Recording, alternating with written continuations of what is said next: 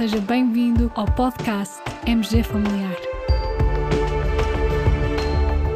Um podcast sobre temas pertinentes que nos fazem refletir e frequentemente com implicações para a prática clínica. E damos as boas-vindas ao nosso anfitrião, professor Carlos Martins. Caros colegas, este é um episódio especial do nosso podcast. É com muito gosto que tenho comigo os nossos colegas Nuno Jacinto e Ricardo Mexia. O Nuno é presidente da Associação Portuguesa de Medicina Geral e Familiar. O Ricardo é, pelo menos por mais de alguns dias, presidente da Associação Nacional dos Médicos de Saúde Pública.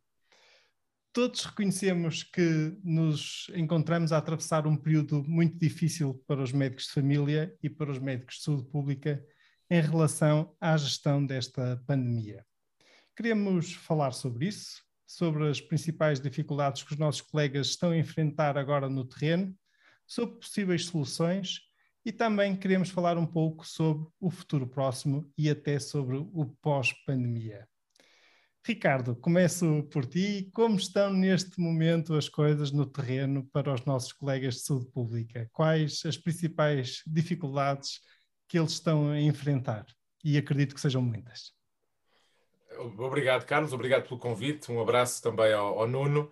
Uh, e, e, de facto, a situação está muito complicada, não é? Ao fim destes dois anos praticamente ininterruptos de muito, muito trabalho, uh, como de resto imagino que vocês na Medicina Geral e Familiar também têm enfrentado, uh, a situação está muito complicada e temos agora uma magnitude na incidência que faz com que, efetivamente, haja ainda mais trabalho, mas claramente estamos a correr atrás do, do prejuízo, não é? Ou seja, já temos muita dificuldade em fazer os inquéritos epidemiológicos que são necessários face a este volume de casos, não é? E, portanto, essa é, é uma das questões que mais nos preocupa, é, uh, são as dezenas de milhares de, de inquéritos epidemiológicos que não se conseguem fazer, precisamente porque uh, é, é efetivamente um volume uh, insano. E como os recursos não chegam, não, não foram reforçados, aliás, nem noutros momentos em que tivemos menos incidência, tínhamos mais recursos do que o que temos agora, com o dobro, o triplo, a, a, o quádruplo da, da incidência, e, e, portanto, naturalmente não há omelete sem ovos, e, portanto, a situação está muito complicada.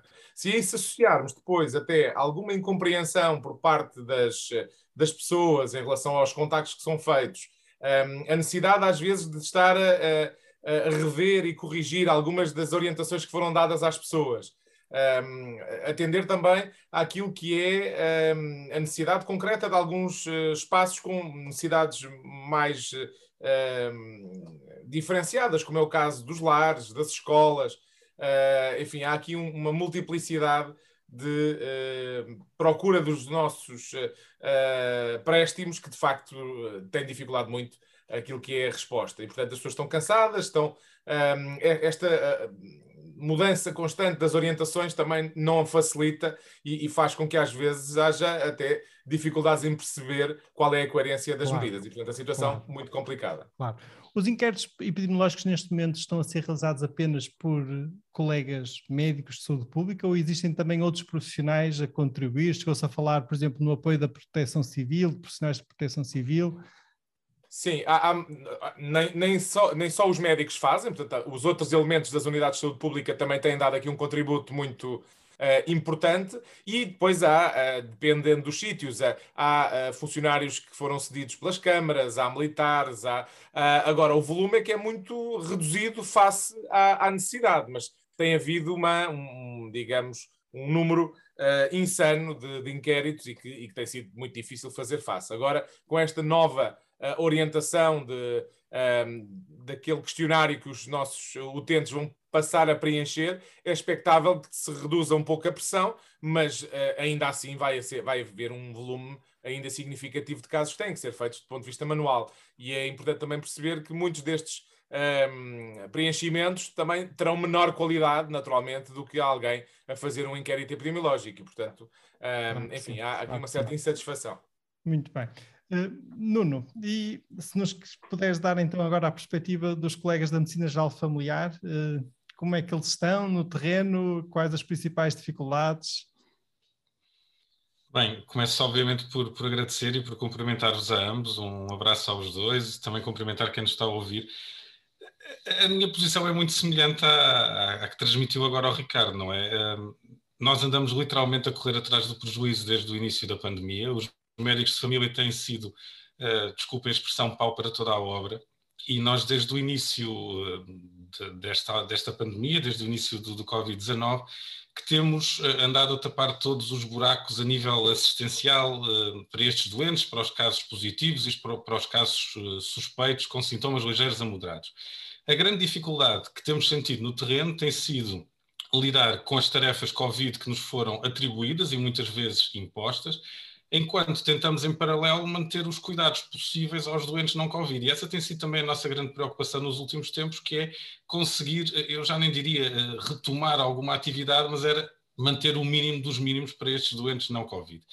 E, e importa aqui recordar que ao longo destes quase dois anos nós tivemos médicos de família, inicialmente nas áreas dedicadas da comunidade, nos A D Cs que depois passaram à A D R, fomos nós que andámos a dar apoio aos surtos nos lares de idosos, muitas vezes sozinhos e sem qualquer apoio. Fomos nós que demos uh, a, a, o acompanhamento nas estruturas de apoio de retaguarda. Uh, fomos nós que andámos a acompanhar uh, noventa e cinco por cento dos doentes através do famigerado Trace Covid, que agora, enfim, parece existir aqui uma ténue luz ao fundo do túnel com esta revisão da norma que saiu recentemente, mas de todas as maneiras aquilo que nós sentimos é que uh, sempre que uma tarefa alivia um pouco, arranjam logo outra para nos colocar em cima e que nos impede de estar nos nossos, nas nossas unidades, nos nossos centros de saúde, ao lado dos nossos doentes. E, e, e sentimos isso todos os dias, sentimos que estamos cada vez mais cansados, que temos cada vez menos capacidade de responder a estas múltiplas exigências que nos são feitas. Um, e os próprios utentes também começam a ter uma maior conflitualidade, porque também é compreensível, chegam aos centros de saúde, não têm lá o seu médico, na semana a seguir não o têm lá outra vez, tentam marcar uma consulta e o prazo é muito alargado, e efetivamente isto não pode continuar. Um, não podemos continuar a sacrificar os cuidados de saúde primários desta forma, e aqui quando falo de cuidados de saúde primários, não falo só uh, dos médicos de família, dos centros de saúde, mas falo obviamente também uh, das unidades de saúde pública e dos colegas de saúde pública. E nós, sobretudo nesta altura, como dizia o Ricardo, temos uma incidência brutal uh, de novos casos, não podemos continuar a lidar com isto como lidávamos quando tínhamos muito menos casos por dia. É, é impossível, é impossível esperar que a resposta seja a mesma com, com menos recursos humanos e, portanto, uh, nós não conseguimos estar em dois sítios ao mesmo tempo, ninguém consegue. E continuar apenas a dizer que uh, vamos ser nós a resolver este problema e, e quando o sistema falha, ainda um, colocar a responsabilidade dessas falhas em cima de nós é profundamente injusto, aumenta o desânimo e aumenta o desgaste das equipas, que é aquilo sobretudo que se sente neste momento. Claro que sim. Uh, esse desgaste, ou por outro lado, digamos, uma das coisas que dá sentido ao nosso trabalho e ao trabalho que fazemos, qualquer que seja a profissão, é o propósito dessa profissão, é o serviço e a utilidade do serviço que prestamos. Uh, neste momento, uh, sentes, Nuno, que de certa forma os nossos colegas, devido à abordagem que está a ser, que está implementada, uh, acabam por, por exemplo, ter que despender muito do seu tempo com pessoas que nem estão doentes ou que estão apenas com doença ligeira, e isso, de certa forma, e por vezes, por outro lado, não conseguindo dar resposta a quem até está doente e até está a precisar de uma consulta, isso põe em causa um bocadinho um conflito interno da pessoa que, que, que até se reveste um bocadinho deste, destes contornos, que é, afinal, qual é o sentido disto tudo, qual é o sentido do trabalho que eu estou a desempenhar, onde é que está o propósito daquilo que eu faço. Parece que isso também poderá, de certa forma, estar aqui em causa neste momento, neste, neste período? Sim, sem dúvida. Esse é também um dos, um dos grandes motivos da nossa frustração, se assim quisermos chamar. Um, nós sentimos que trabalhamos muito, trabalhamos cada vez mais, muitas vezes para além daquilo que seria um, lógico e, e desejável, E, e estamos a trabalhar sem ter um, um ganho prático, sem ter um ganho real e sem estarmos a, a fazer aquilo que só nós sabemos fazer, que é cuidar dos nossos doentes um, em todas as fases da sua vida. Quando nós perdemos horas infindáveis a ligar para pessoas que estão assintomáticas ou com sintomas muito ligeiros, que não precisam uh, de nenhum cuidado médico em particular, mas apenas precisam de atos burocráticos, uh, estamos uh, a usar muito mal o nosso tempo, porque estamos a, a limitar o acesso a todos os outros doentes, esses sim que precisavam de estar connosco e aos quais precisávamos dar atenção, mas como somos obrigados a estar a fazer estas tarefas, não conseguimos dar essa resposta a quem efetivamente precisa de nós. E isso deixa-nos muito angustiados. Claro. Outro exemplo é, é o tempo que nós uh, passamos nos centros de vacinação, por exemplo. A maioria de nós passa uh, turnos, horas consecutivas naqueles centros de vacinação, literalmente sem fazer nada, ou, ou fazer muito pouco. Um, e, e estar lá para fazer figura de corpo presente, para validar questionários, para resolver uh, perguntas que novamente não, não precisam propriamente de uma intervenção médica, e apanhar aumenta, aumenta esse nosso desânimo e essa nossa angústia. É isso que nós dizemos há muito tempo e que falamos entre todos os colegas. Não é suposto estarmos a fazer isto, não éramos nós que devíamos estar a fazer isto, se é que alguém o deveria estar a fazer, logo, logo ali à partida, não é? E esta, esta utilização errada que tem sido feita dos recursos dos cuidados primários, e no que nos diz respeito a nós em concreto, os médicos de família, um, causa-nos uma enorme desilusão e aumenta muito esta, esta frustração e este desgaste que temos no nosso dia-a-dia, sem dúvida absolutamente nenhuma. Vamos pensar em soluções.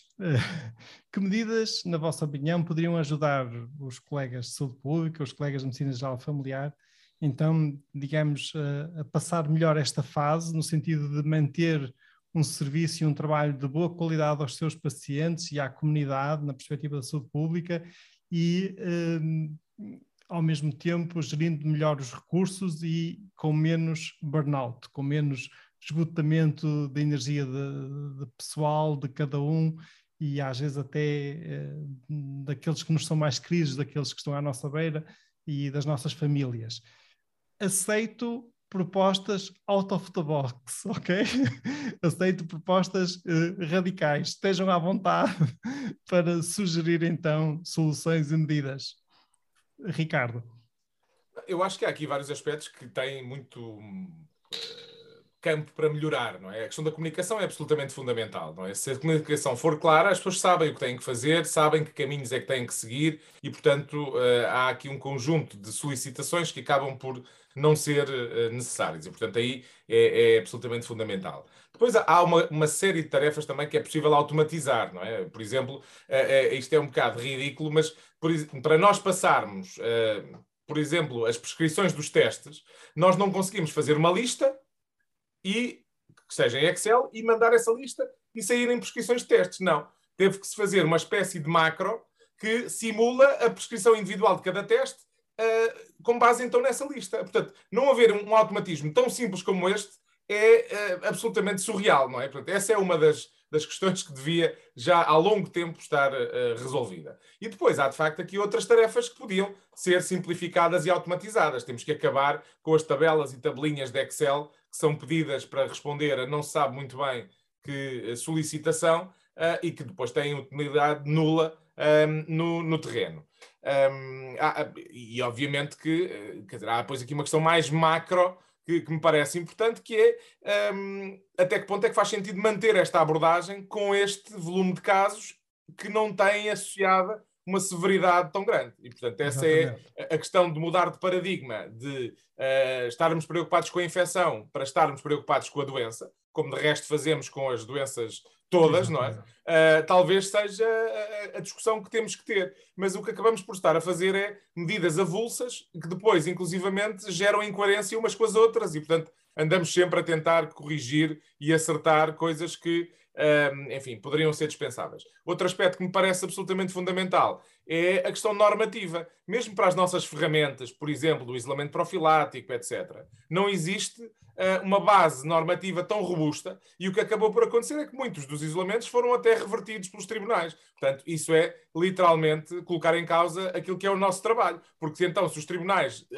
acham que não pode ser assim, então uh, que se decida que não há isolamentos, porque, de outra forma, é, é um bocadinho uh, contraproducente estar a, a abordar as questões desta maneira. Portanto, há dois anos que, que andamos nisto, já era tempo da, da revisão normativa acontecer. Agora temos a cereja em cima do bolo, que é um, as eleições, não é? Agora, de repente, é que se descobriu que ia haver eleições e, portanto, vamos ter que encontrar aqui uma solução miraculosa para que toda a gente possa votar. Reparem, eu acho absolutamente fundamental que um direito constitucional, constitucionalmente protegido, como é o direito de votar, seja uh, uh, protegido de todas as maneiras. Mas, quer dizer, não é a três semanas das eleições que de repente se descobre isso, quando, aliás, nós até já durante a pandemia tivemos dois processos eleitorais. Portanto, esta uh, é agora uh, a última questão que temos em cima da mesa e, portanto, uh, suspender uh, eventualmente aquilo que são os isolamentos no dia das eleições É, quer dizer, é, é profundamente, profundamente ridículo, na medida em que o vírus não sabe se é dia de eleições, ou se é dia de futebol, ou se é dia de trabalho. Quer dizer,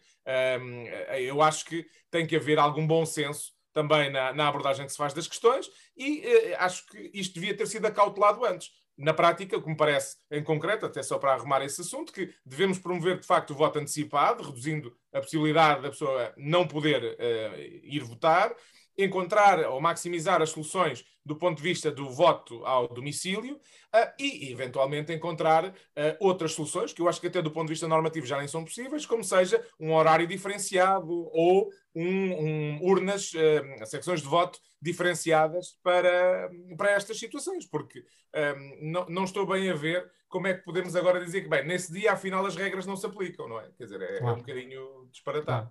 Claro. claro.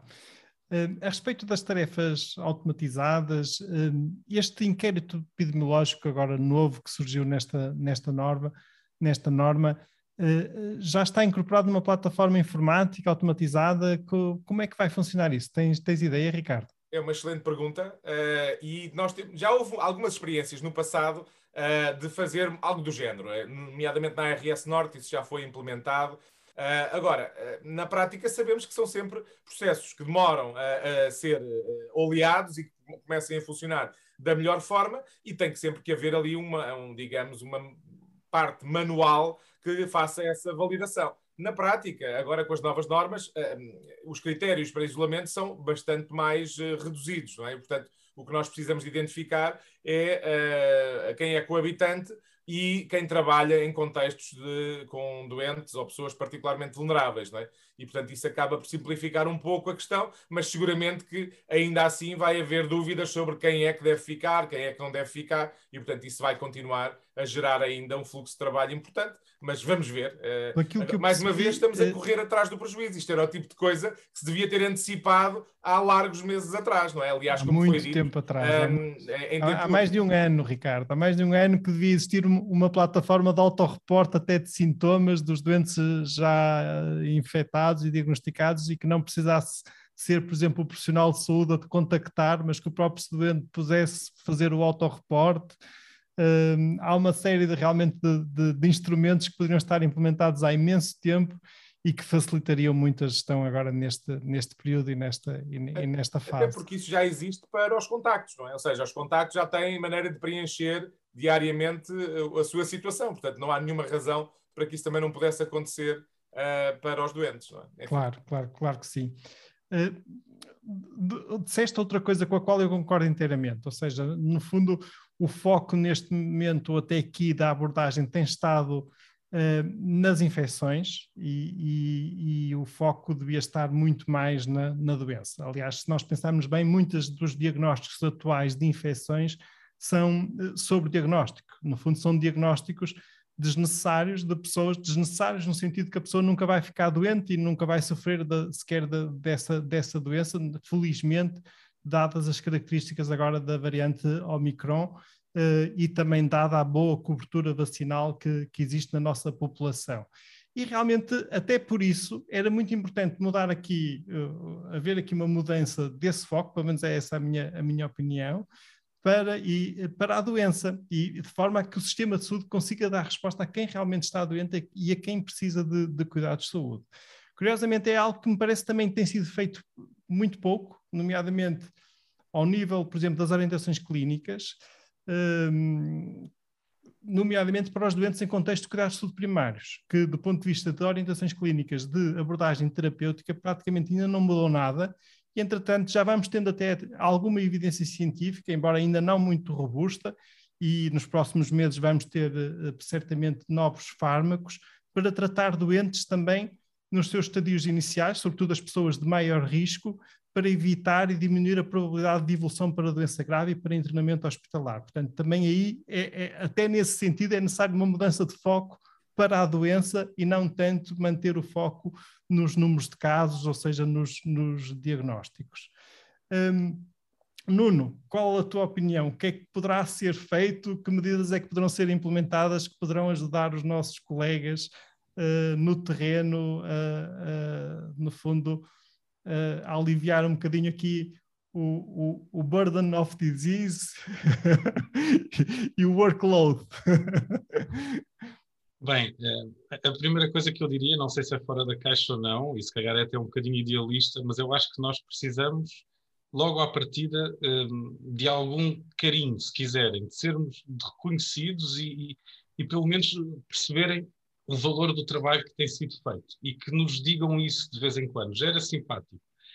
Um, e, e quando fazem este reconhecimento, que nos envolvam também no processo de decisão e no processo de construção das normas, dos procedimentos, de, de, das estruturas que existem, uh, porque se ouvirem quem está no terreno, se ouvirem os médicos de família, os médicos de saúde pública, os enfermeiros, todos estes, todos estes profissionais que trabalham connosco, certamente conseguiremos implementar medidas mais eficazes e que vão diminuir a nossa carga de trabalho.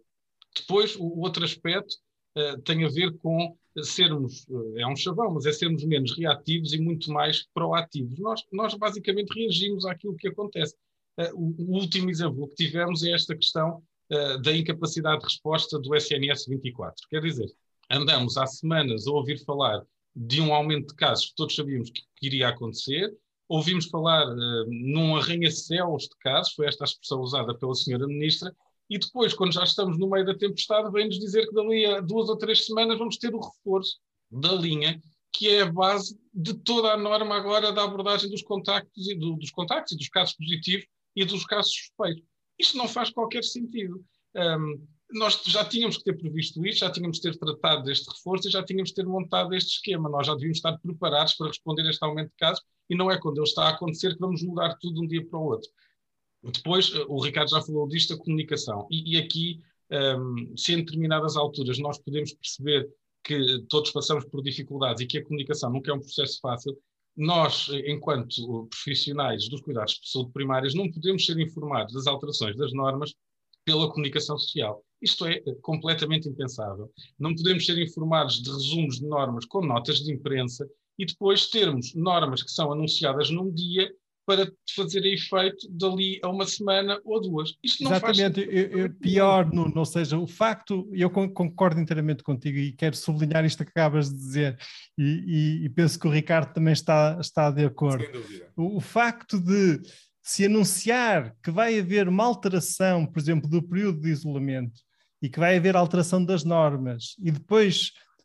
apenas passados alguns dias uh, serem publicadas as novas versões das normas e depois ainda passados alguns dias é que as normas realmente vão ser, uh, entrar em vigor, isto é tremendo, ou seja, isto é feito por políticos e por, por pessoas que não estão na linha da frente e que não sabem o que é contactar com um cidadão no seu dia-a-dia. Porque a partir do momento que foi anunciada essa medida e que inclusivamente foi colocada no site do Ministério da Saúde, essa mudança de, de, do período de isolamento, automaticamente começaram a chover telefonemas, mails, eh, interrupções de consultas, pedidos aos profissionais de saúde sobre se já poderiam, por exemplo, as pessoas que estavam em isolamento já poderiam beneficiar desses novos períodos e dessas novas regras. Isto foi tremendo, esta última semana foi tremenda para os nossos colegas na, na linha da frente por causa deste erro de comunicação. É assim que se tem que dizer, porque realmente, claramente, isso. Força, Nuno, desculpa ter interrompido. Não, não, claro. Foi mais forte do que eu. O outro ponto tem a ver também com esta, com esta questão dos automatismos, que mais uma vez é comum à, à saúde pública. Repare-se, nós chegamos a janeiro de dois mil e vinte e dois e agora é que estamos a pensar na forma de desmaterializar os certificados de incapacidade temporária para o trabalho e de tornar este processo mais automático. Isto tem sido dito hum, desde sempre. Há muito tempo que isto, que isto, é, que isto é, é, é referido. E agora é que estamos a pensar nisso. E, entretanto, já saiu uma norma que prevê esse mecanismo, mas agora é preciso um diploma legal que possibilite a equivalência da declaração de isolamento ao certificado de incapacidade, porque senão a entidade patronal não aceita. e a Segurança Social tem alguma dificuldade, enfim, o que significa que nós continuamos a fazer contactos a pessoas que estão totalmente assintomáticas, voltamos à mesma questão, ou que têm sintomas uh, ligeiríssimos, apenas para ver se precisam de um papel. E depois, quando chega à altura da alta, a mesma conversa. Até as próprias credenciais que têm que ser emitidas, uh, vamos ser honestos, nós andamos a passar centenas e milhares de credenciais por dia por questões de faturação. Isto não faz sentido nenhum. Quando uma unidade de saúde pública define, por exemplo, que é preciso emitir X credenciais para testar uma escola, ou um lar, seja o que for, porquê é que essa informação não é suficiente para uh, depois a ARS faturar essas credenciais e articular com os laboratórios convencionados, ou seja, com quem for? Não tem uh, interesse absolutamente nenhum, só nos faz perder tempo. E é isto que nos agrava o stress e o desgaste diário. Uh, se nos retirarem tudo isto, e já ficaria satisfeito se nos retirassem parte desta carga burocrática, nós seríamos muito mais felizes, muito mais tranquilos e poderíamos exercer a nossa função enquanto médicos, porque é isso que somos. Somos médicos, não somos burocratas, apesar de nos querem transformar nessa realidade, e, e teríamos muito mais capacidade de estar junto daqueles que precisam de nós. Diminuiríamos este, esta fadiga que sentimos e diminuiríamos este aspecto da conflitualidade com os utentes, que é, que é importante. Um, se numa fase inicial todos nós percebemos que ninguém estava preparado para, para o impacto que teve a covid dezanove, é normal que assim seja. Dois anos depois, é muito difícil perceber que uh, os centros de saúde, as unidades de saúde pública, estejam uh, praticamente presas ao Covid e não consigam fazer rigorosamente mais nada. E depois o que nos é dito é, uh, mas pronto, mas nós não, não, não achamos que vocês não estão a trabalhar, não conseguimos ser atendidos, uh, não temos consultas, não temos juntas médicas, uh, continuamos com a visão centrada no número de internamentos, no número de camas de intensivos, ventiladores, as filas das urgências, uh, e o parente pobre acabam sempre por ser os cuidados de saúde primários. Um, e, em definitivo, temos que abandonar esse paradigma, sob pena de, daqui a uns tempos, não termos profissionais suficientes para levar o barco adiante.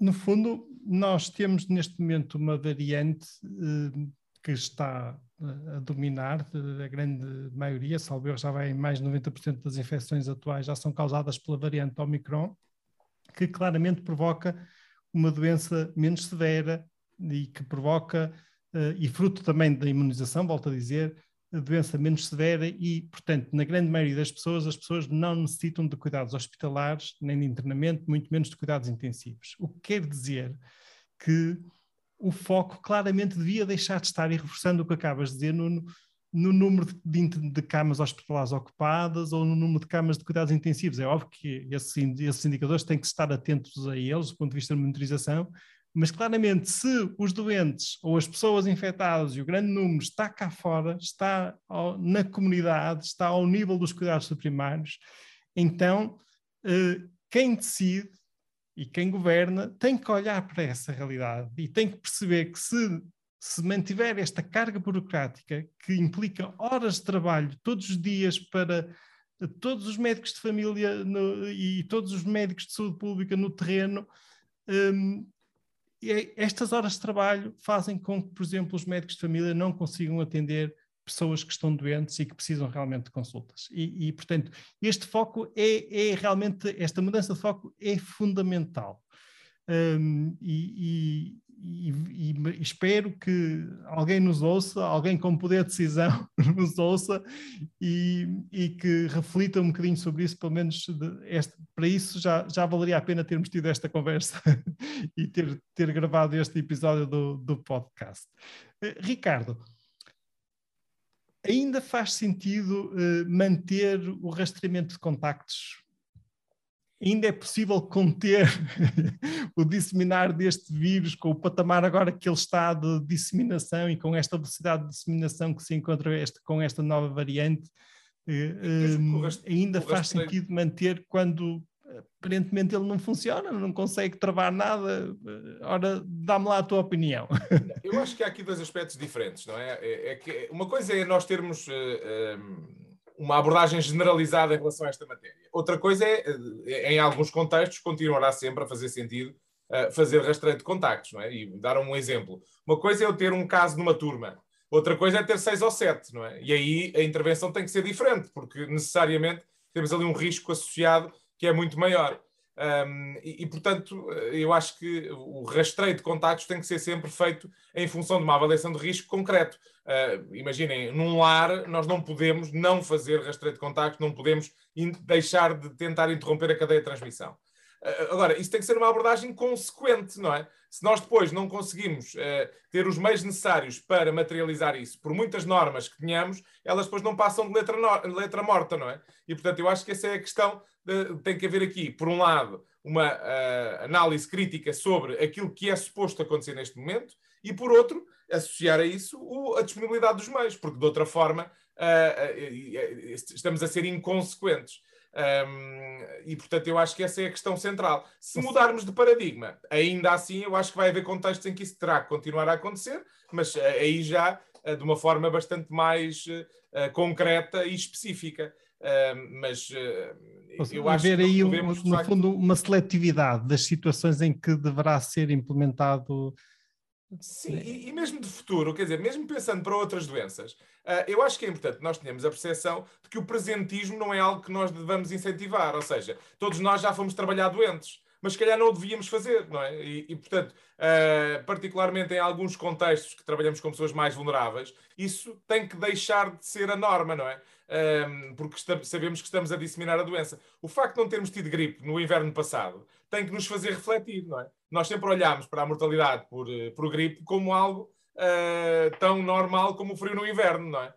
Uh, e isso não pode uh, voltar a acontecer. Eu não estou, obviamente, a defender que façamos confinamentos todos os invernos, mas se calhar vamos ter que ter Uh, melhores coberturas vacinais para a gripe, vamos ter que ter, se calhar, utilização de máscara por parte de alguns grupos populacionais mais vulneráveis, a, a higienização das mãos vai ter que ter uh, mantida. Portanto, há aqui uma série de coisas que eu acho que nós vamos uh, manter mesmo depois da, da pandemia. A, questão, a própria questão do teletrabalho, não é? Uh, uma parte relevante da, da, do trabalho que possa ser feito à distância pode ser feito com vantagem para o trabalhador, a entidade empregadora, para as famílias. Uh, e, portanto, eu acho que há aí Maravilha. algumas coisas que nós uh, tivemos uma espécie de prova de conceito forçada, um, uh, que foi implementada em, em duas semanas, mas que pode vir a trazer-nos alguns uh, um, resultados que são mais perenes, não é? Nós voltamos já a esse tópico, ao tópico do futuro e do que ficará desta pandemia para, para o futuro, mas eu ainda queria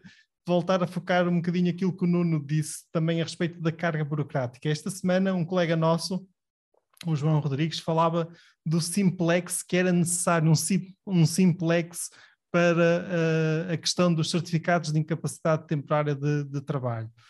Também falaste nisso, Nuno, e falámos nesta carga burocrática, e realmente eu acho que usar este termo simplex, eu acho que é, que é feliz, e queria também sublinhar isso. Uh, Eu até vou mais longe, Nuno. Eu acho que bastaria um resultado de um laboratório que confirmasse o diagnóstico, seria suficiente se, do ponto de vista legislativo e normativo, as coisas estivessem organizadas para, por exemplo, neste período de crise, não digo para sempre, mas digo neste período de crise, digamos neste pico que estamos a atravessar e provavelmente ainda durante algumas semanas vamos ter que lidar com ele, seriam o suficiente para, por exemplo, o trabalhador eh, apresentar na entidade patronal e depois para ser paga eh, a respectiva ausência ao trabalho ao trabalhador por parte da Segurança Social, etc, etcétera. Todo, todos esses, digamos, procedimentos que são necessários e neste período de crise seria suficiente e isso pouparia só por si já imensas horas e deslocações desnecessárias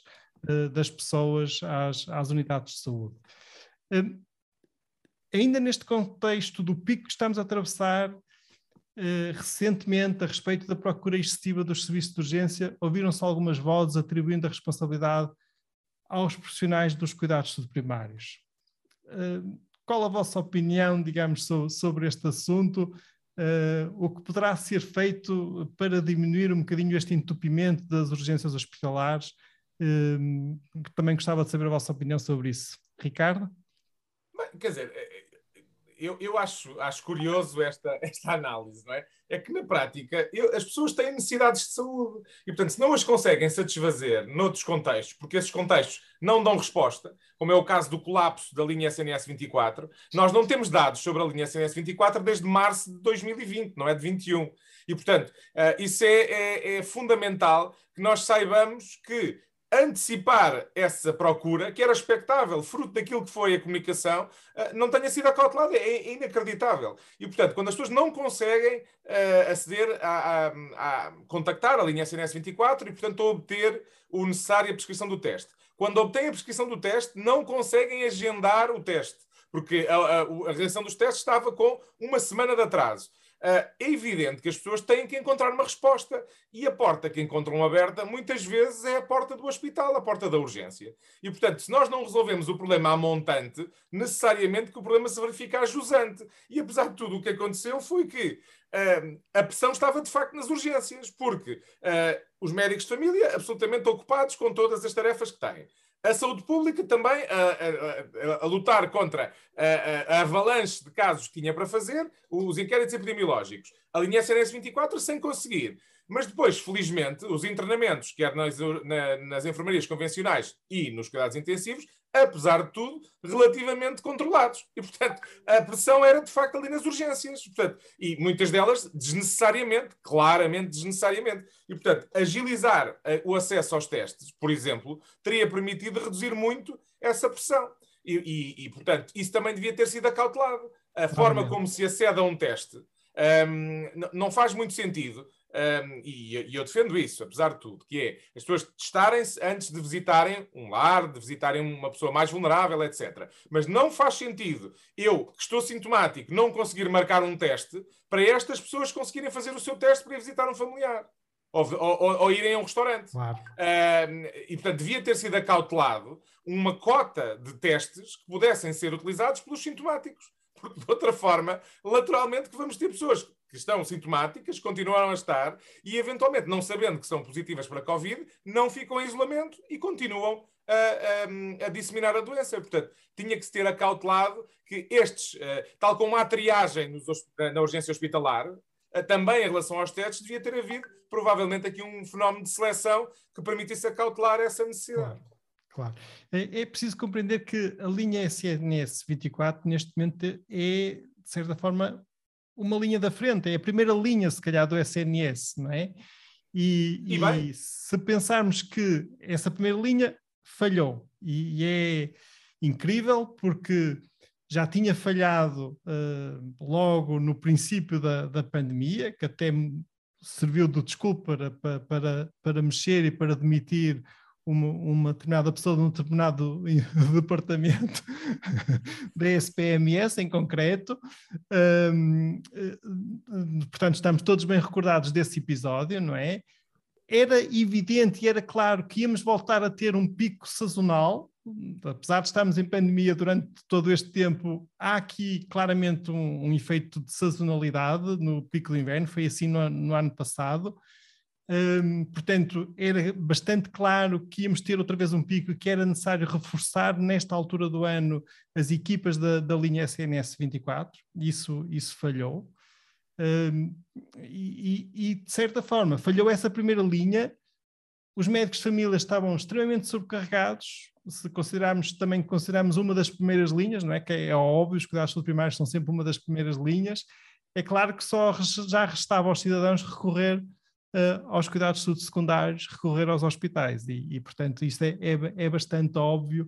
Agora, também pergunto, e Nuno, se quiseres, uh, está à vontade para comentar isto que já estivemos a falar, mas também se quiseres dar um bocadinho a tua perspectiva, o que é que poderia às vezes também melhorar do ponto de vista até de recursos que estão à nossa disposição nos cuidados de saúde primários, que até poderia às vezes ajudar, Uh, uh, por exemplo, uh, a selecionarmos melhor os doentes que se poderão se realmente necessitar de referenciação ao hospital e, por outro lado, outros que nem por isso.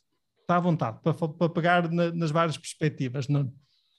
Bem, esta questão das urgências levava-nos muito longe e podíamos estar aqui a falar um dia inteiro sobre o, o porquê das urgências terem, terem estes picos. Fica para os próximos episódios. Sim, fica para os próximos. Neste período concreto de, das últimas semanas e deste pico da pandemia, eu acho que o Ricardo já disse tudo e já explicou o que, o, o que aconteceu, e portanto não tenho muito mais a acrescentar.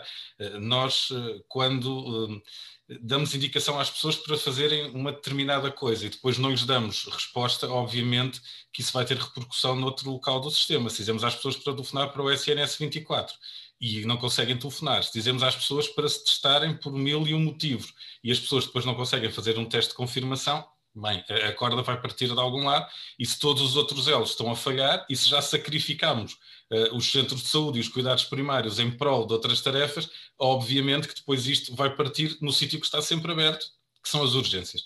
Mas o que é facto é que mesmo quando não estamos em pandemia, todos os anos, todos os invernos, nós temos notícias na televisão, na rádio, nos jornais, das urgências cheias, a bater o recorde de atendimentos, uh, com pessoas que não deveriam estar lá. Isso leva-nos aqui a, a, a várias questões. A primeira é, muitos destes doentes que vão às urgências e que provavelmente não têm indicação para ir, nem sequer passaram pelos cuidados primários. Quando se diz que há falta de resposta dos centros de saúde, nós vemos muitas vezes que a resposta que está instalada nem sequer foi utilizada, as pessoas foram diretamente à urgência. Isso também nos pode levar a pensar porque é que, ao contrário de outros países, nós temos urgências de porta aberta. A urgência é um serviço altamente diferenciado, uh, e em alguns casos estamos a falar de hospitais centrais, com urgências polivalentes, com uma quantidade de valências, uh, mas que têm a porta aberta para tudo. Eu, se tiver uma dor no pé há um mês, posso ir ao serviço de urgência. Isto não faz muito sentido, e a partir do momento em que o utente é inscrito, é-lhe atribuída uma cor, é-lhe dada uma prioridade e ele tem que ser visto. Isto não tem muita lógica e não está diretamente relacionado com a capacidade de resposta dos cuidados de saúde primários, porque senão, em locais onde uh, tínhamos muitos utentes sem médico de família, íamos ter urgências mais uh, congestionadas e, e onde tivéssemos uma cobertura quase a cem por cento, iríamos ter urgências uh, muito mais tranquilas, e isso também não se verifica. Depois há toda a questão do modelo de financiamento dos hospitais, enfim, que nos varia também muito longe, e, e este, esta, um, o que me faz muita confusão nesta Nesta questão das urgências é a tendência que nós temos, e do nosso lado isso também existe, de tentar colocar as culpas noutro sítio, que é as urgências estão cheias, a culpa é dos profissionais dos cuidados de saúde primários. Eu sou frontalmente contra isso, uh, e, e precisamente também por isto. Uh, a capacidade até pode existir, mas não é utilizada, e nós temos que definir claramente circuitos, temos que pensar num doente agudo, qual é o circuito que nós queremos que ele percorra. Como é que nós queremos que ele se movimente dentro dos recursos que nós temos e que não vá parar diretamente à urgência. Mas também tem que, ter haver uma, tem que haver alguma forma de moderar isto. Um, é um trabalho longo, é verdade, um, exige uma grande reflexão. Não podemos estar sempre aqui a tirar a culpa de uns para os outros e nós, nos cuidados primários, a achar que a culpa é do hospital e do lado do hospital a achar que a culpa é dos centros de saúde. O que nos falta aqui, novamente, é uh, ouvir quem está no terreno, e certamente se trabalhássemos em conjunto e se falássemos todos uns com os outros e se tivéssemos depois essa possibilidade de influenciar a decisão uh, de quem está no Ministério, em cada momento, conseguiríamos pelo menos atenuar este problema dos, dos, dos serviços de urgência, que obviamente nos atrapalha a todos. Nenhum de nós gosta de ver filas de ambulância nos hospitais, seja pelo Covid ou não seja. Nenhum de nós gosta de saber que neste momento, se eu chegar a um serviço de urgência, vou esperar oito horas para ser atendido, mesmo que tenha uma situação verdadeiramente urgente. Um, O que não podemos é uh, continuar a olhar para isto de forma isolada. E, mais uma vez, isto revela o quê? Que temos que pôr o foco não nas urgências, mas sim nos cuidados de saúde primários. E uh, não somos nós que o dizemos, a O M S fala disso, toda a gente fala disso, e andamos há não sei quantos anos a ouvir que os cuidados primários têm que ser o centro do sistema. Ok, muito bem. Então, que se torne isso uma realidade. Que se deem condições, que se deem equipamentos, que se tenham recursos suficientes, uh, que se tenham listas de utentes adequadas, que tenhamos tempo para dar resposta aos nossos utentes, porque esta questão da falta de resposta não existe só na pandemia. Antes da pandemia também já tínhamos dificuldade em uh, conseguir chegar a todo lado. Já tínhamos muitas vezes uh, tempos de espera para consultas exagerados, já tínhamos muitos utentes sem médicos, já tínhamos profissionais à exaustão. A pandemia veio acentuar tudo isto.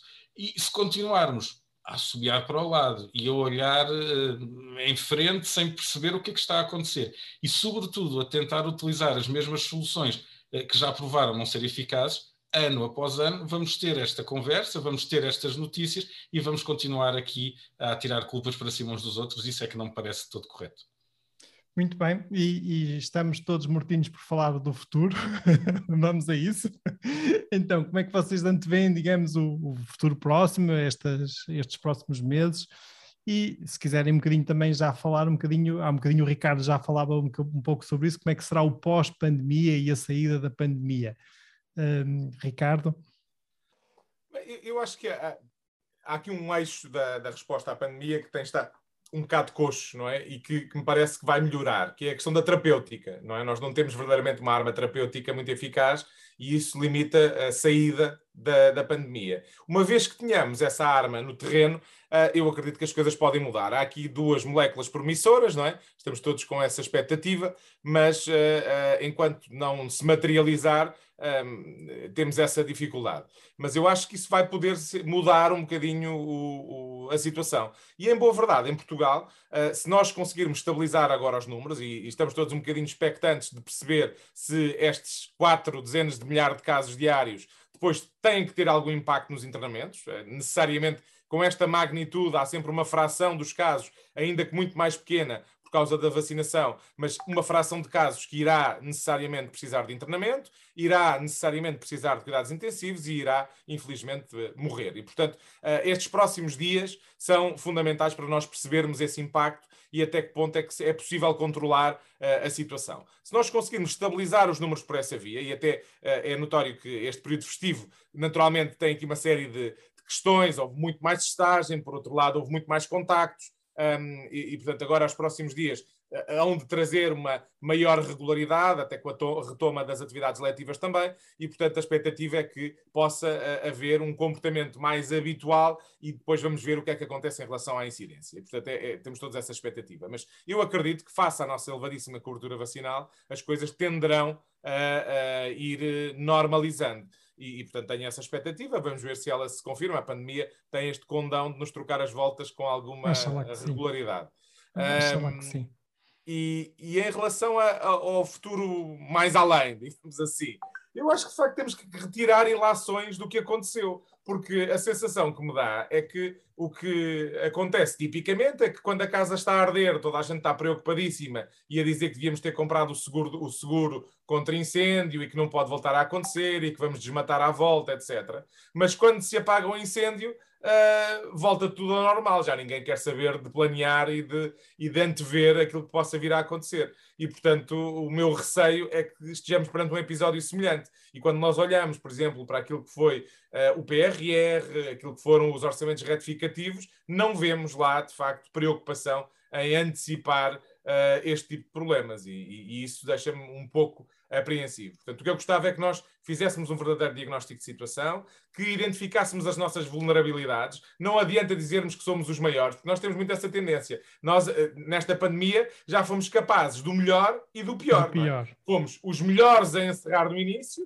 depois fomos os melhores a não fazer nada e deixar que a situação de janeiro de dois mil e vinte e um fosse uma absoluta catástrofe. Acho que é importante que as pessoas tenham a percepção que não há nenhum país no mundo com um período tão mau como nós tivemos, à escala, não é? Nós é falamos verdade. muito do Brasil, é, falamos é, muito dos Estados é. Unidos, mas se nós é formos fazer à escala, não há nenhum país com a gravidade daquilo que aconteceu em Portugal. Foi mau demais. Deixa-me é. deixa-me interromper-te, Ricardo, e também dar aqui uma pequena nota pessoal. Eu acho que todos nós vivemos isto, este período, com esta dupla ou, ou multiplicidade, multiplicidade de, de vertentes, ou seja, por um lado tínhamos o lado científico e nós como profissionais de saúde íamos estando conscientes, íamos estando atentos às novidades científicas, às vezes muito antes do, do que os políticos e muito, muito antes às vezes do que, do que a população em geral e do que a comunidade. Depois também tínhamos a nossa própria vertente, digamos, enquanto seres humanos e seres que nos relacionamos e que nos preocupamos também com os nossos familiares e com os nossos pacientes, claramente, e sobretudo com aqueles que são mais vulneráveis. Eu confesso-vos que, e isto também gera emoções dentro de nós, não é? E eu, eu confesso-vos que o período de janeiro, fevereiro do ano passado, eh, do ponto de vista de, nosso, muito foi muito duro de, de, de observar e, e, de, e de viver. Uh, já foi antes. Uh, eu, eu, pelo menos pessoalmente, eu comecei a sofrer a partir de outubro, novembro, quando me apercebi que toda a gestão estava errada quando me apercebi de, daquilo que ia acontecer, ou seja, estou a falar de outubro, novembro de dois mil e vinte, não é? Um, e, e, e porque claramente tudo, foi tudo mal preparado, depois daquela comunicação antes do Natal de, de todas as entidades, seja Primeiro-Ministro, seja Presidente da República, seja D G S, tudo mal uh, e tudo sem estar em consonância com a melhor evidência científica e com as melhores práticas, só podia dar no, no que deu em janeiro e fevereiro. E assistir depois àquelas semanas com aqueles números incríveis em que realmente fomos o, um dos piores países do mundo do ponto de vista de mortalidade, e uh, foi, foi tremendo, foi, foi doloroso assistir, e, e, e confesso que desse, nesse período emocionalmente sofri com essa, com essa realidade, e, e acredito que muitos de vocês também, uh, aliás, uh, alguns de vocês também vos vi nos rostos nos, na comunicação social, e dava perfeitamente para perceber como, como, como foi difícil. Peço desculpa por ter interrompido, mas, mas falaste nesse período. Eu ainda hoje custa-me francamente, quando olho para os gráficos e para os dados, olhar para aquele período, porque muitas daquelas mortes eram evitáveis e podiam ter sido evitadas, mas infelizmente não, não foram. De facto foi, foi um período absolutamente dramático. E houve ali uma coincidência que ajudou a que as coisas corressem também pior, é que um, o, esse período das festas coincidiu também com o início da vacinação, que ainda alimentou essa esperança de que ia, ia ficar tudo bem. E depois não ficou. Uh, e e essa, essa situação foi, de facto, muito, muito complicada. Um, e, portanto, enfim, esta, esta montanha-russa de sucessos e insucessos também um, deixa-me um bocadinho apreensivo, porque depois nós não fazemos essa reflexão do que é que podíamos ter feito melhor. Acho que é fundamental avaliar, e nem é uma questão política, as pessoas acham que ah, isto depois são armas de arremesso políticas. Não, nós temos é, como país, melhorar para uma futura situação. E, portanto, se nós identificarmos as nossas insuficiências, naturalmente teremos melhor capacidade de reagir numa próxima ocasião. E há uma ferramenta, por exemplo, da O M S, que permite fazer isso. A avaliação externa conjunta analisa dezanove áreas técnicas. Uh, já devíamos estar a fazer o pedido à O M S para fazer essa avaliação, uh, porque permite-nos ter, ter um olhar de fora de alguém que nos pode ajudar a identificar as nossas fragilidades e a melhorarmos essas fragilidades para que de uma próxima oportunidade sejam uh, forças. E, e, portanto, globalmente eu penso que esta é, é uma questão central. A outra é que eu espero que isto também tenha gerado a percepção nas pessoas de que o S N S está a perder recursos há, não é há, há meses nem há anos, é há décadas. E, portanto, um, se nós não reconhecermos isso, não percebemos que tem que haver um repensar de toda a estratégia e que tem que haver um reforço dos meios para o terreno, dificilmente nós vamos conseguir ultrapassar esta, esta situação em que o S N S estava afundado. Eu já agora aproveito para recordar que em janeiro de dois mil e vinte havia uma enorme conflitualidade entre os profissionais de saúde e a tutela. E, portanto, os profissionais, entre aspas, enterraram os machados de guerra quando perceberam que era absolutamente fundamental proteger a população. Um, mas os problemas não desapareceram magicamente, aliás, até se agravaram. E, portanto, uh, rapidamente tem que haver esta reflexão e tem que haver uma inversão daquilo que tem sido a estratégia para a saúde uh, dos últimos anos. E, portanto, eu espero que consigamos fazer essa mudança. É uma expectativa que tenho, se calhar demasiado uh, mais esperança do que expectativa, confesso. Vamos ver. Nuno, o que nos dizes sobre o futuro? Bem, eu acho que temos que olhar para o futuro começando por rever o passado. É um bocadinho aquilo que vocês estavam a dizer. Temos claramente que aprender com aquilo que fizemos bem, mas sobretudo com aquilo que fizemos mal. Eu, eu queria sublinhar também esse período uh, do final do ano dois mil e vinte, início de dois mil e vinte e um, porque uh, efetivamente foi um período Uh, dramático e traumático para muitos de nós. Eu, eu costumo, nas minhas apresentações, usar imagens de filmes, e eu refiro-me a esse período como a nossa hora mais negra, usando aquela imagem do filme sobre a, a subida ao poder do Winston Churchill. E, e eu, pessoalmente, nessa altura, uh, e os colegas aqui da, da região onde eu trabalho, estávamos em permanência a dar apoio aos surtos nos lares de idosos. Nós tivemos dezenas de surtos em simultâneo e ainda uma estrutura de apoio de retaguarda, que era uma coisa uh, assustadora, montada numa residência universitária, onde colocávamos os doentes que não tinham condições de, para fazer isolamento em casa. e nós uh, víamos literalmente os doentes uh, uh, a morrer e a agravar uh, perante os nossos olhos, e, e a cada hora, nem sequer era a cada dia. E, e são momentos e imagens que nos marcarão para sempre. Um, aquele contacto com as pessoas, o toque das pessoas, mesmo através dos E P Is, o reconhecimento que elas tinham perante o nosso trabalho e que não sentimos em mais lado nenhum, são momentos que uh, quem passou por eles nunca mais esquecerá, pelos bons e pelos maus motivos, sobretudo por estes maus motivos. E é isso que, que nos deixa muito preocupados e que me deixa muito preocupado, ver que uh, passou um ano e, como dizia o Ricardo, nós continuamos com uma incapacidade enorme de planear. Nós não conseguimos planear as coisas.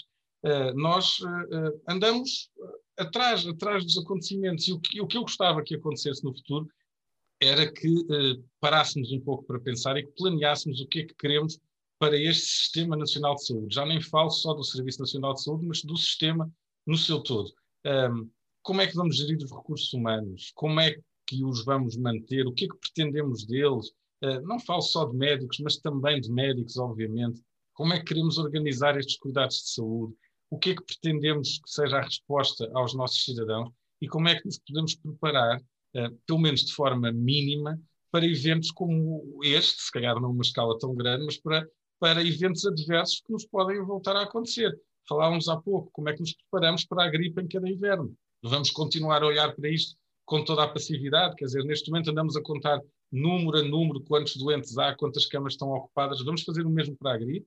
Vamos fazer o mesmo para outros surtos de outras doenças que existam? Ou vamos uh, voltar a olhar para o lado e a fingir que nada acontece? No, no campo um, dos centros de saúde, das U S Fs, das U C S Ps, o que eu gostava muito era que um, todos juntos voltássemos a pensar exatamente o que é que queremos um, desta reforma que já começou há tantos anos e que uh, está permanentemente acabada, o que é que queremos para a próxima década, para as próximas décadas. E que olhássemos para isto não apenas um, na dimensão dos ciclos políticos, que já sabemos que são voláteis e que estão dependentes de muitas coisas, mas sim uh, no sentido de uh, pondo o foco nos doentes, nos nossos utentes, o que é que pretendemos, que tipo de cuidados é que nós queremos ter, como é que nos queremos organizar, como é que podemos uh, deixar os profissionais satisfeitos, porque não tínhamos dúvidas, sem profissionais isto não funciona. Nós podemos dizer, mas o foco tem que ser os doentes. Isso é conversa para nos distrair. Claro que o foco tem que ser os doentes, e esse é o alvo do nosso trabalho todos os dias. Se não fosse isso, nós não estávamos lá e não existíamos. Mas temos que pensar obrigatoriamente nos profissionais e temos que pensar nas condições de trabalho. E quando falo em condições de trabalho, não falo só um, em remuneração, obviamente que é importante, não podemos ser hipócritas, mas isso, para isso temos lá os sindicatos, mas temos que pensar em tudo o resto, temos que pensar nas equipas que temos, como é que nos articulamos uns com os outros, uh, porque é que não trabalhamos em conjunto, porque é que não temos sistemas informáticos que nos permitam uh, esse processo único do, do, do doente, que o siga para todo o lado, seja para ser visto pela saúde pública, seja para ser visto pelos colegas dos cuidados intensivos ou pelo, ou pelo médico de família. Porque continuamos eh, todos os dias a lutar com telefones que não funcionam, com impressoras que não imprimem, com janelas que não fecham, com ar-condicionados que não refrescam e só aquecem. Enfim, esta multiplicidade de coisas que nos afeta no dia-a-dia e que eh, queremos ver resolvidas. Sabemos que não conseguimos resolver isto de um momento para o outro, mas se não fizermos nada agora, Uh, e se não começarmos já a fazer isso,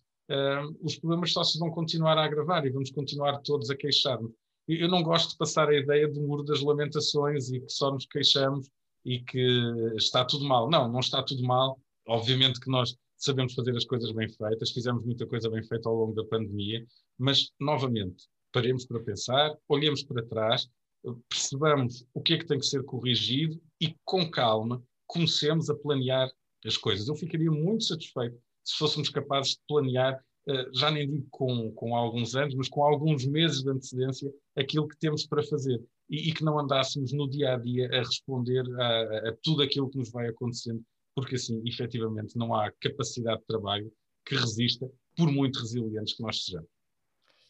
Muito obrigado, Nuno. Muito, muito interessante uh, tudo o que acabas de expor. Eu, eu até acrescentaria mais um, um, um componente a pensar também no futuro, que é um bocadinho...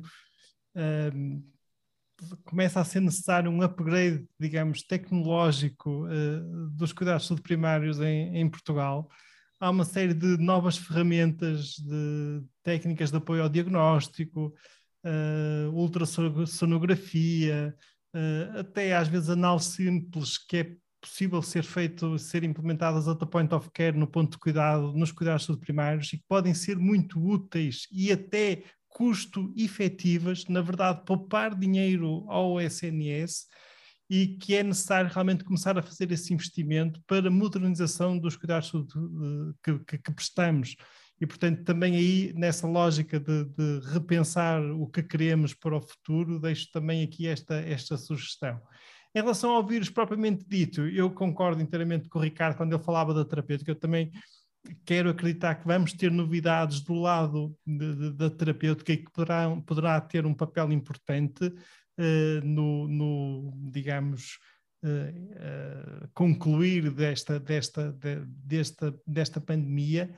Um, também tenho alguma fé um, que as vacinas ainda vão evoluir. Uh, também acredito que poderemos ter aí algumas novidades, nomeadamente vacinas que nos protejam uh, em relação ao vírus e que não estejam tão dependentes da mudança do ponto de vista de variantes, de novas variantes que certamente vão surgir.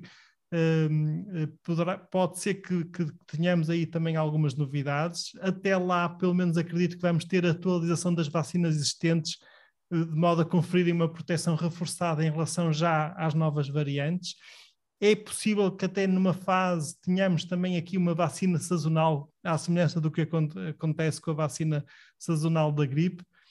Acredito que talvez este vírus venha a assumir essa, esse caráter também de sazonalidade, à semelhança do, do, do que se passa com o vírus da gripe, ou até não. É, pode acontecer com o que aconteceu outras Com, com outras épocas, outras viroses semelhantes, tipo o MERS, o SARS um, que acaba por, por, por, digamos, ter uma circulação mais natural na comunidade e menos presente e mais até esporádica, um, e, mas teremos que aguardar para ver.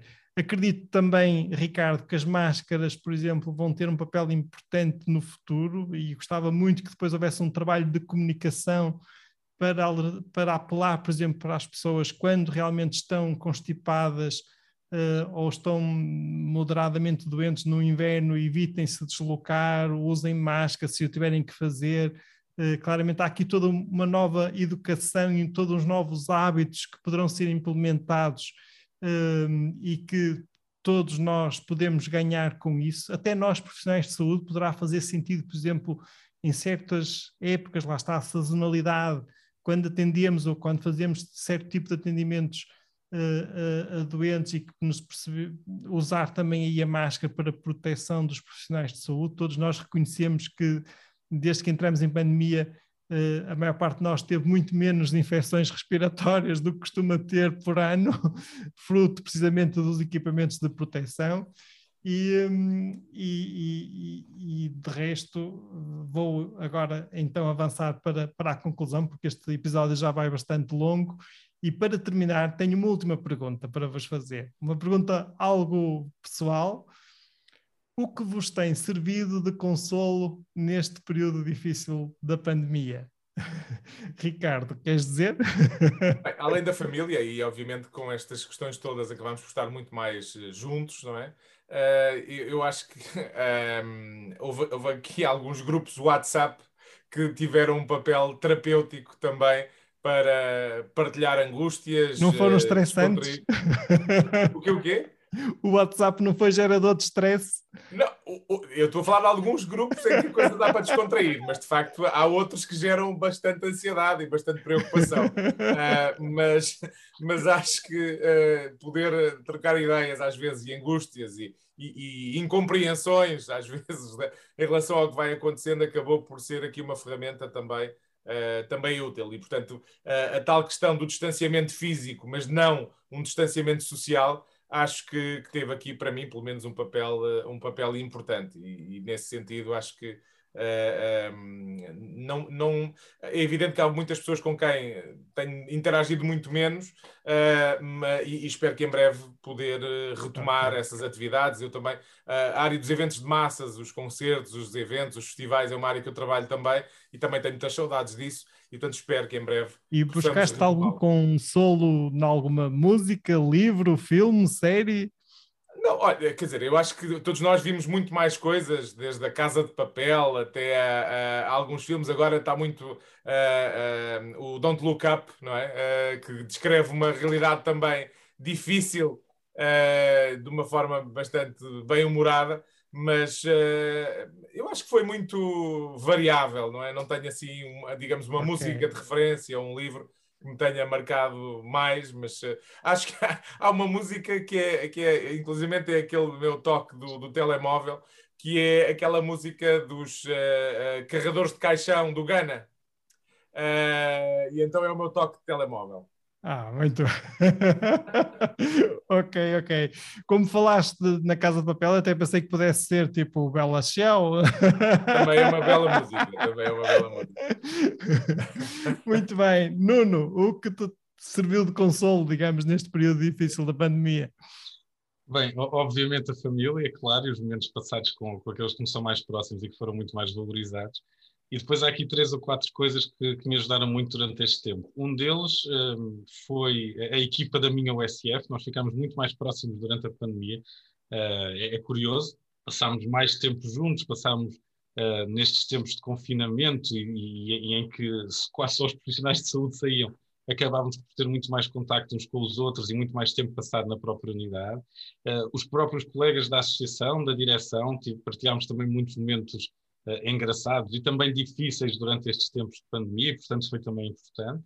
Um, depois, a um nível mais pessoal, eu sou um apaixonado por, por automóveis e por desporto automóvel, portanto liguei-me muito mais a essa, a essa faceta e tornei-me um ávido consumidor de tudo. Fórmula um, por exemplo, passei a assistir com enorme regularidade e via tudo o que dizia respeito à Fórmula um nos últimos campeonatos, agora ando a seguir o Dakar.